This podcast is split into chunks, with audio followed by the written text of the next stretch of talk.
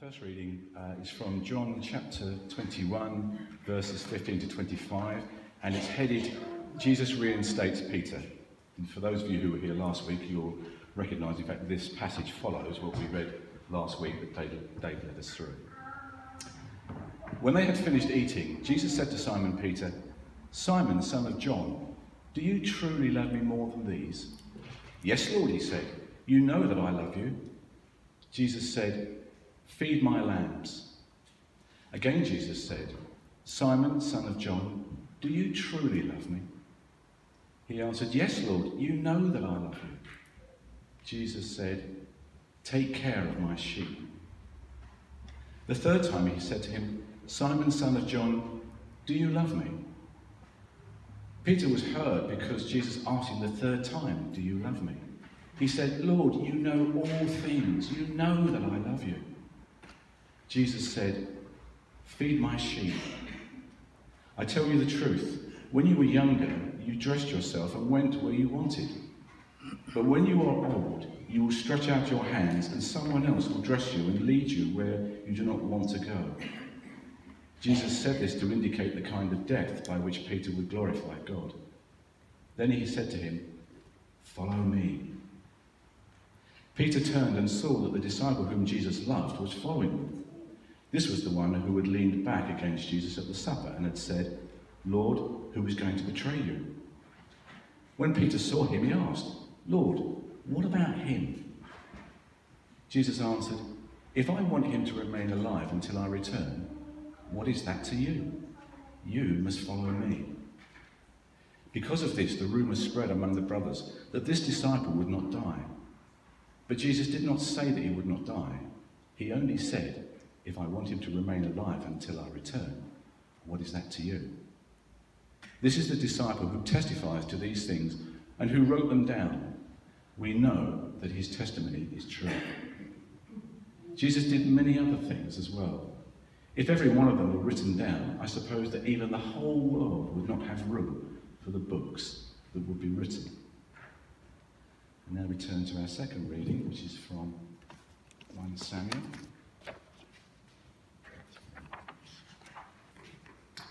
The Philistines assembled to fight Israel with 3,000 chariots, 6,000 charioteers, and soldiers as numerous as the sand on the seashore. They went up and camped at Micmash, east of Beth Aven.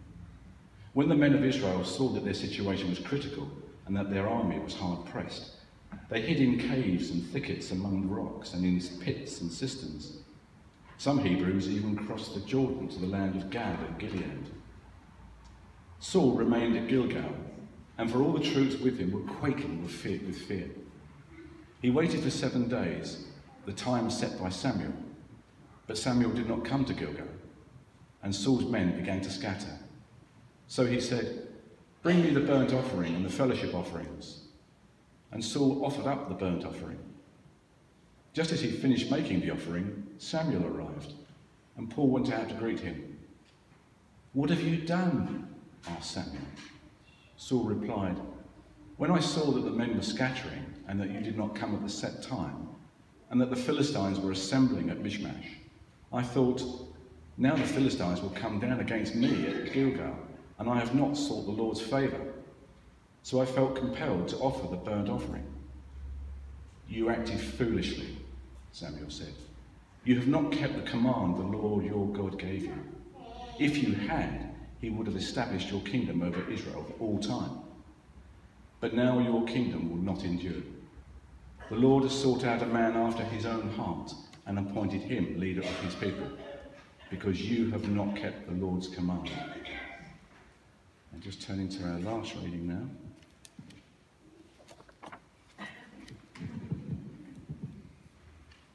This is from 2 Samuel chapter 6, verses 9 to 15. David was afraid of the Lord that day and said, How can the ark of the Lord ever come to me? He was not willing to take the ark of the Lord to be with him in the city of David. Instead, he took it aside to the house of Obed Edom the Gittite. The ark of the Lord remained in the house of Obed Edom the Gittite for three months, and the Lord blessed him and his entire household. Now King David was told, The Lord has blessed the household of Obed Edom and everything he has because of the ark of God. So David went down and brought up the ark of God from the house of Obed Edom to the city of David with rejoicing. When those who were carrying the ark of the Lord had taken six steps, he sacrificed a bull and a fattened calf. David, wearing a linen ephod, danced before the Lord with all his might, while he and the entire house of Israel brought up the ark of the Lord with shouts and with the sound of trumpets. And may God bless the reading of his word. Amen.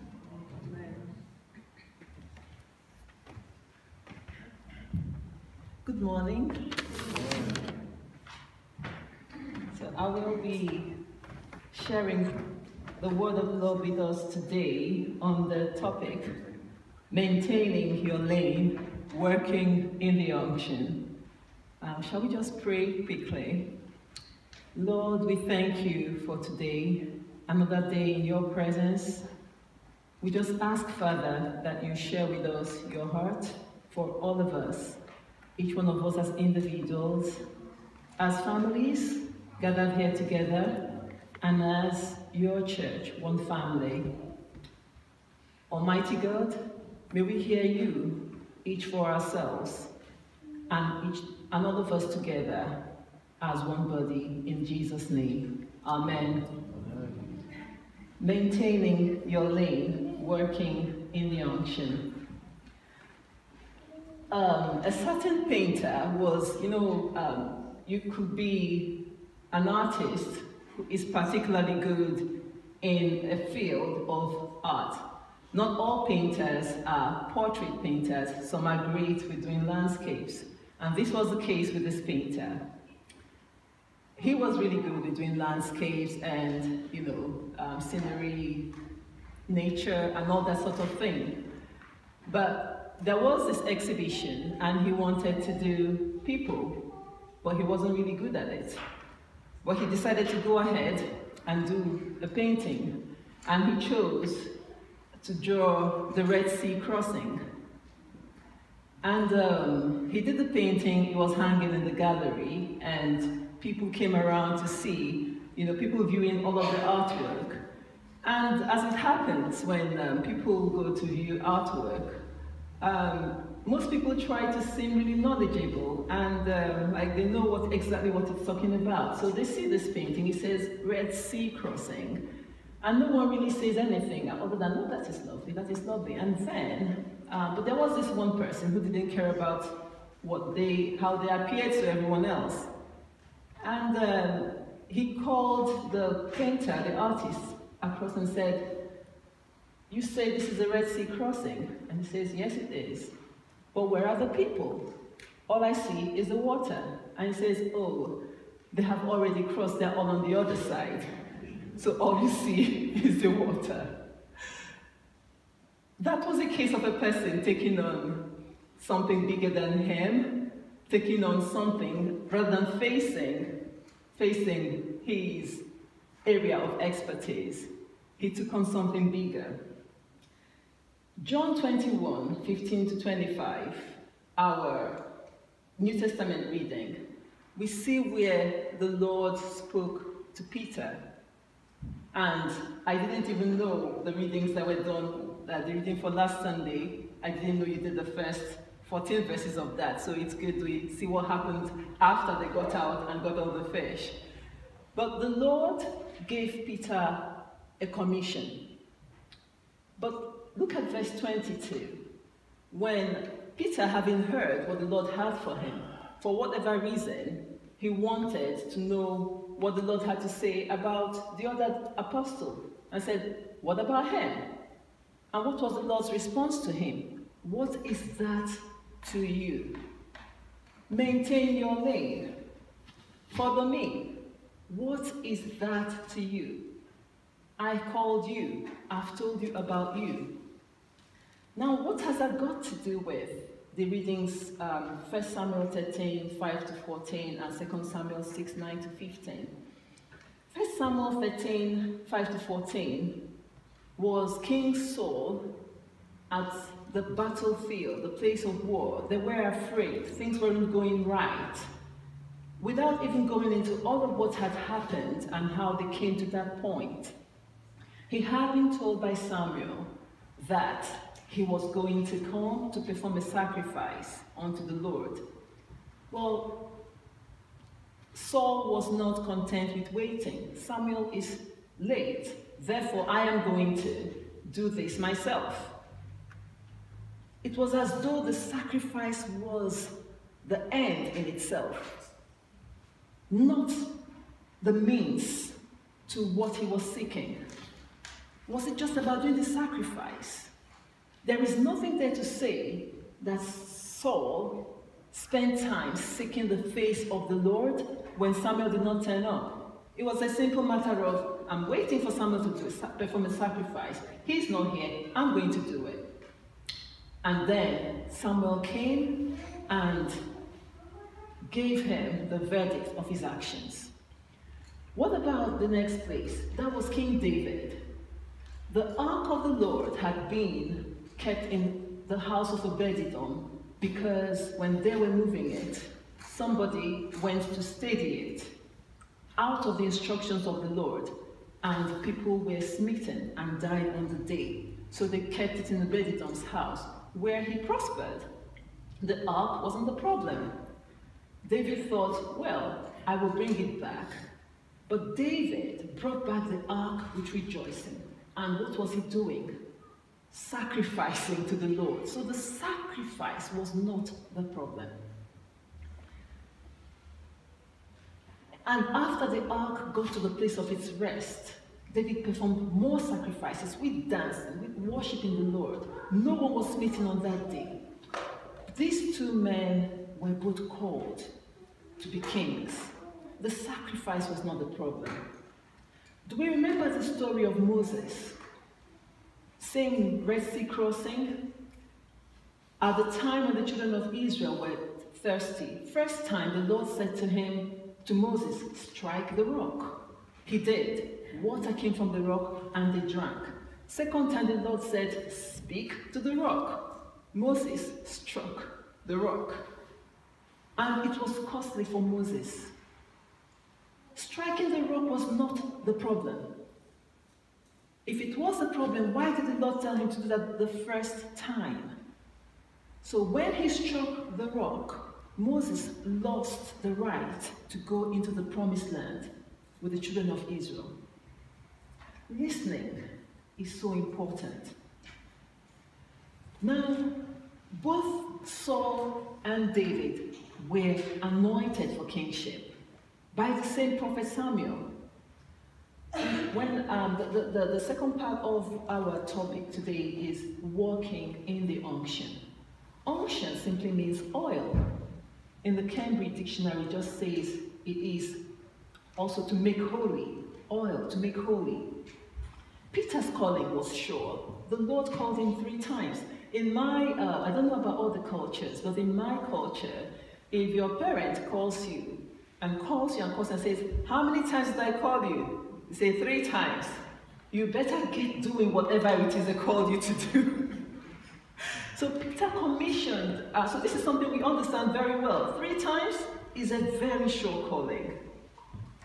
The Lord was emphatic, but he did not give Peter the blueprint for what it was going to be. You see, the Lord knew Peter's past. He was giving him a calling for the present, and then he told him about his future. He didn't tell him from here to the end. He said, if, if we read down in that same place in John 21, he says he told him the death by which he was to die. But in between that time, he was going to be doing things. The details will be revealed to Peter, but it will be revealed through the divine presence. The divine presence. It was about relationship. That was what was lacking regarding Paul. Saul, I mean to say. That was what was lacking in Saul's actions. Relationship. We read through the story of Saul's life. A man who's called, but who could not maintain the divine presence and was just fulfilling function and walking out of his unction. But as Peter was abiding in the Lord and seeking his face, the details will be unfolding. What he ought to do will be coming. To him, the Lord will make it clear. It is not to be gotten in haste. It is to be done in waiting. You know, like George said at the start, waiting. These people had to wait to hear results. Sometimes you see when an athlete begins to rejoice a little too soon, and then sometimes they're disqualified because there was something wrong, you know. Now, even though Saul and David had the same primary calling of kingship, it was the details were not quite the same. They weren't, weren't meant to function in, ex, in the exact same way. It wasn't a blanket unction for all time. And this is why we as children of God need to be in constant fellowship, maintaining the divine presence. And so we know. Do not think that whatever you're called to do is so small. I'm only 70 and coffee. It's not only. It's important to understand that we all have a place and there is an unction for that place. Saul stopped at unction, which is just for function. Simple. You know, last weekend we had the barbecue at the manse and frankly, I saw it as one example of God's people working in their gifts. Everyone doing what they were really good at. It was amazing. From the setup to the taking down, everything working in place. People just functioning from, you know, the serving, the cooking, Julie making us all dance, you know, was it a line dance, a circle dance, whatever it was, but we did something. But it was one example and something not to be taken lightly. It had a message. If we aim to fulfill our calling, we will have His blessing. If that is the aim. But if there is a check in our spirit, perhaps, you know, even as an athlete, you're running and you feel, I shouldn't veer off this way or that way. I mean, some people go just a little off and they, for instance, the, the, the, the velodrome where they do the cycling, you can see how a singular athlete can get six people tumbling down, and every other person's race. But we should not, we should listen for this voice and not ignore when we have a check in our spirit. You see, 2 Samuel 1.21, David gave a lament about Saul. And he said something that, you know, it's something that is, it, it's, it's made a great impact on me when I read it. And whenever I hear it, it actually, it, it makes me sit up. He said, Saul died like one who had no anointing. All of that time. And, and you know, think about it. Moments before Saul's death, where was he? The man anointed for God's service. He went seeking counsel from a medium, the very opposite of how he got his calling. He could not face the one who called him in, on his last day. But if we identify our calling, how do we maintain it? It is to be maintained in humility and in obedience. The same Saul, 1 Samuel 15, he performed another, he, he, he did something else. It wasn't a sacrifice this time. He brought back animals from battle when the Lord said, don't. And when Samuel came and heard the, the cattle, the, the sheep, the sound of the animals, and he said, What is this? Saul said to him, he brought them back to sacrifice to the Lord. And Samuel was livid. He said, Obedience is better than sacrifice. The Lord does not need these animals. He told you no. Why can't you just obey? A contrary order. What is the difference? Listening to God, keeping in step with the Spirit, as Galatians 5.25 says. It says, since we live by the Spirit, we must keep in step with the Spirit. So the first part of it is living by the Spirit. We need to keep in step or we will be doing our own will and have our opinion stamped across everything we do for the Lord. However, the beauty of this of all of this is that it is really easy to do his will if we let go and we do not feel that it's all about our performance. It's, we, we don't have to perform for the Lord. It's just a simple matter of, Lord, what do you want me to do? A time ago, um, you know, a couple of months ago or so, we were um, having a Tuesday evening prayer meeting. And as we we're praying, I saw in my mind a picture of an ox with a yoke on its neck, ready to plow. Another yoke was brought, and this ox, it was an easier, lighter yoke. This ox wanted to take that yoke on, but would not let go of the heavy yoke, yoke sorry, it already had on its neck. So it was like, put on, could you possibly put bear two yokes on the one neck of the ox? The ox had to let go of the heavy previous yoke to take on the light, easy yoke. When the Lord says, My yoke is easy, my burden is light, He means just that. Take it off what I didn't put on there. Why do you again take unto yourself slavery when you've been set free? We have to be prepared to give up what it takes to gain what the Lord has for us. Years ago, when Sharon was just less than three, um, I went to, uh, home in Nigeria and I, I traveled with her from our hometown to Abuja, the capital city. I had a meeting and one of my sisters lives there, another one lives not too far from there, so we agreed to all meet together. So after my meeting, we um, all went to my sister's house, the one who lived in the city. So she lived in, the, in a flat.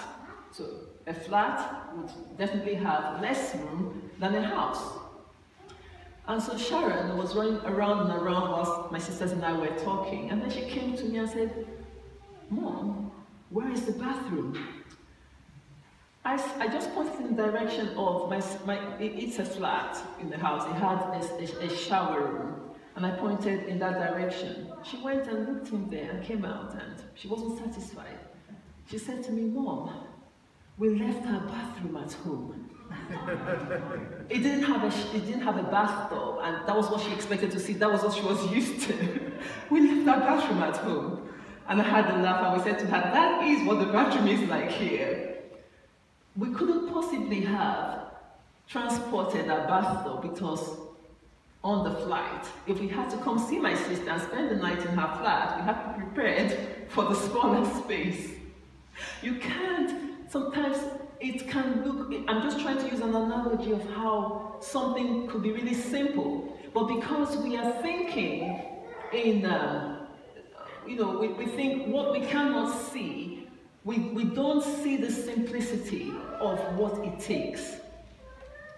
Every child of God has a calling. Rick Yancey, I think it was, who said, God does not call the equipped, He equips called. And this is in reference to Hebrew 13, I think 10 or 11. He equips the called. King David went to bring back the ark. Where it was before, they hadn't followed specifications, and this was why there was a problem.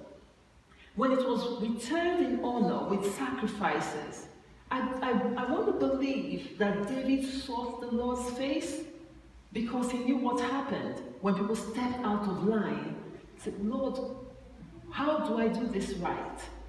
The, you see, the thing about David was that thing about seeking God's heart, which was why, if you put his wrongdoings side by side with Saul's, you're going to ask yourself, who is the bad man here, if you want to put it that way?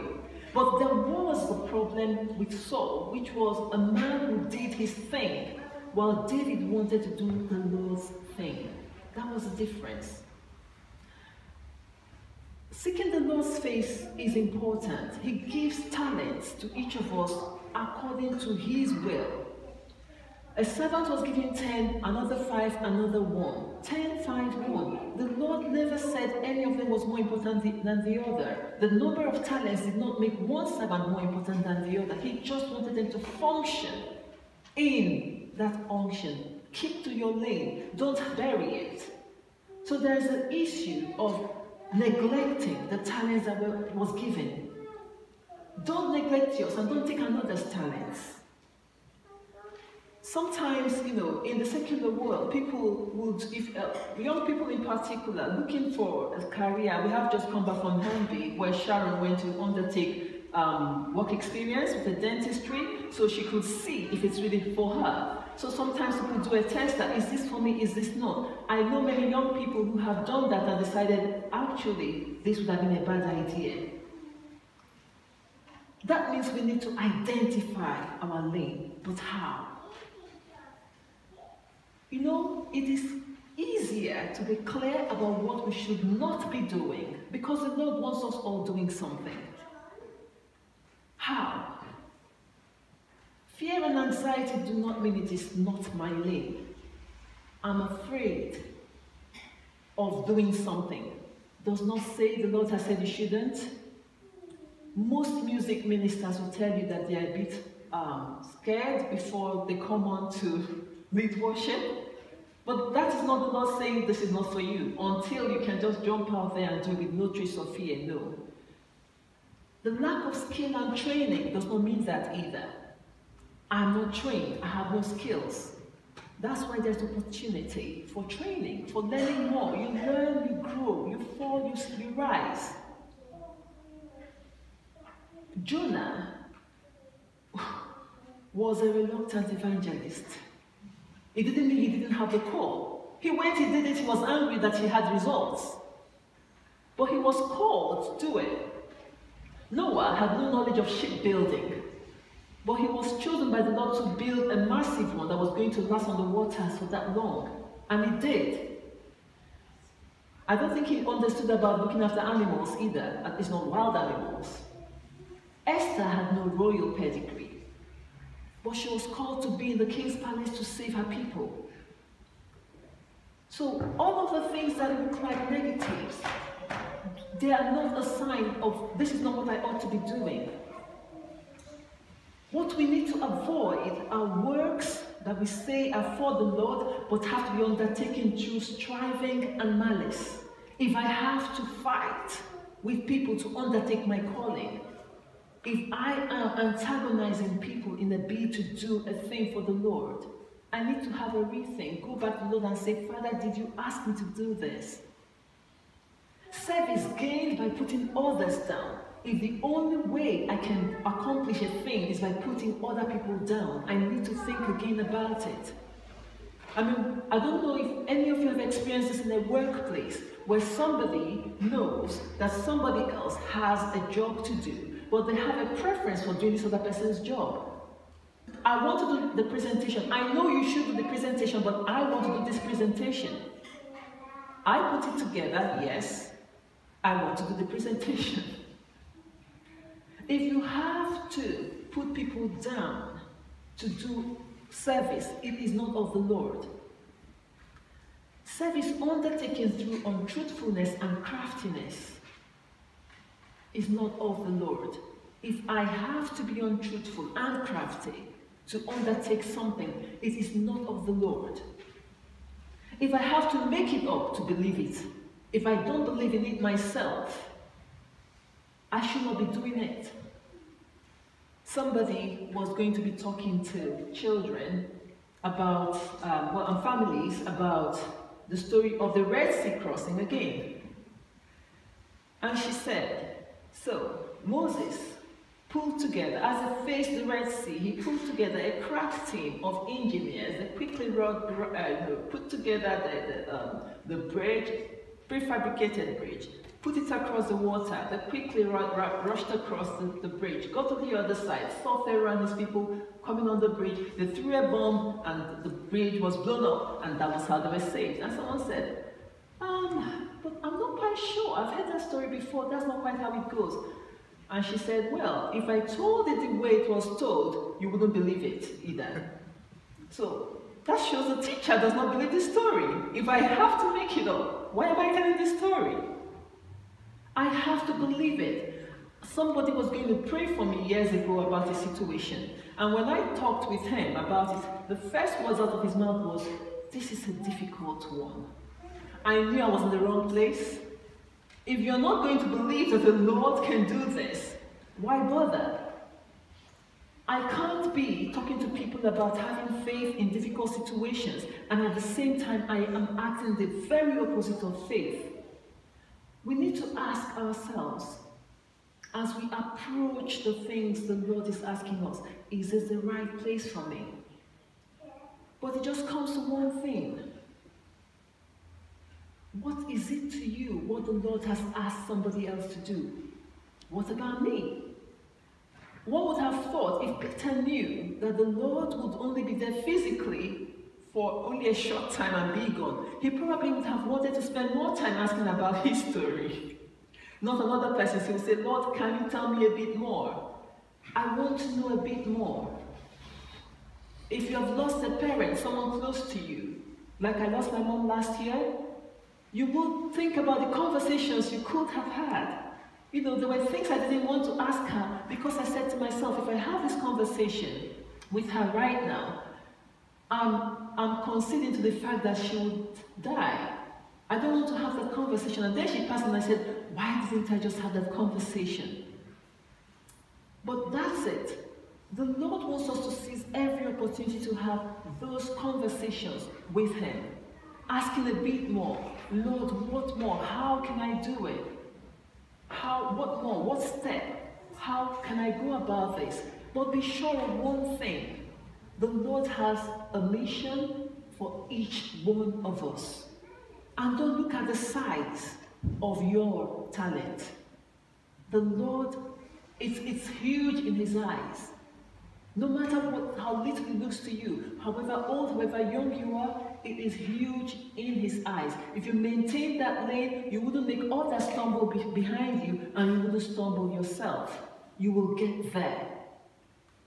And so I want us to pray now. I just love, you know, the song, the second song that the worship team took this morning is one of my favorites for a long time. Thy word is a lamp to my feet and a light to my path. I just want us to think on these words because the Lord gives us guidance, light to our feet, lamp to our path, and we can see our lane. All may not be, be, be spread out exactly before the entire map might not be spread out before you and I. But if we just ask Him, He will make sure that we are on the right path and will be fulfilling our calling in His unction. Thy word is a lamp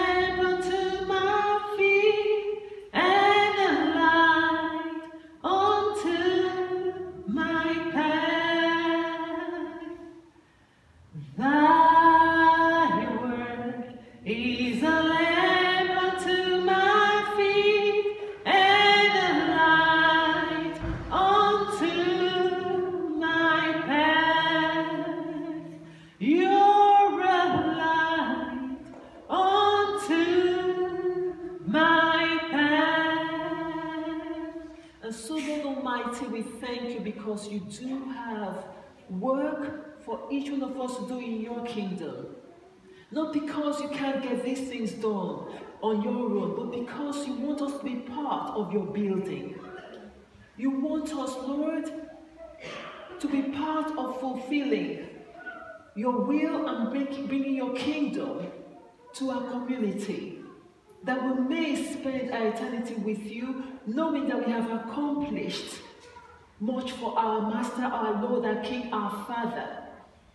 And so, Lord Almighty, I just ask at this time, is anyone in perplexity about what they should be doing? Father, give them direction today. Give us direction as a church. Give us direction as individuals. Give our children, our young people visions on what they ought to do, where they ought to be. Our old men and women, Lord, give them dreams and visions that are for the guidance of your church and for your house. As we bring issues regarding our church family before you, give us, Lord Almighty, clarity of thoughts about what you're doing. Open our eyes to see you, to see beyond the difficulties, but to see you and see what you're doing.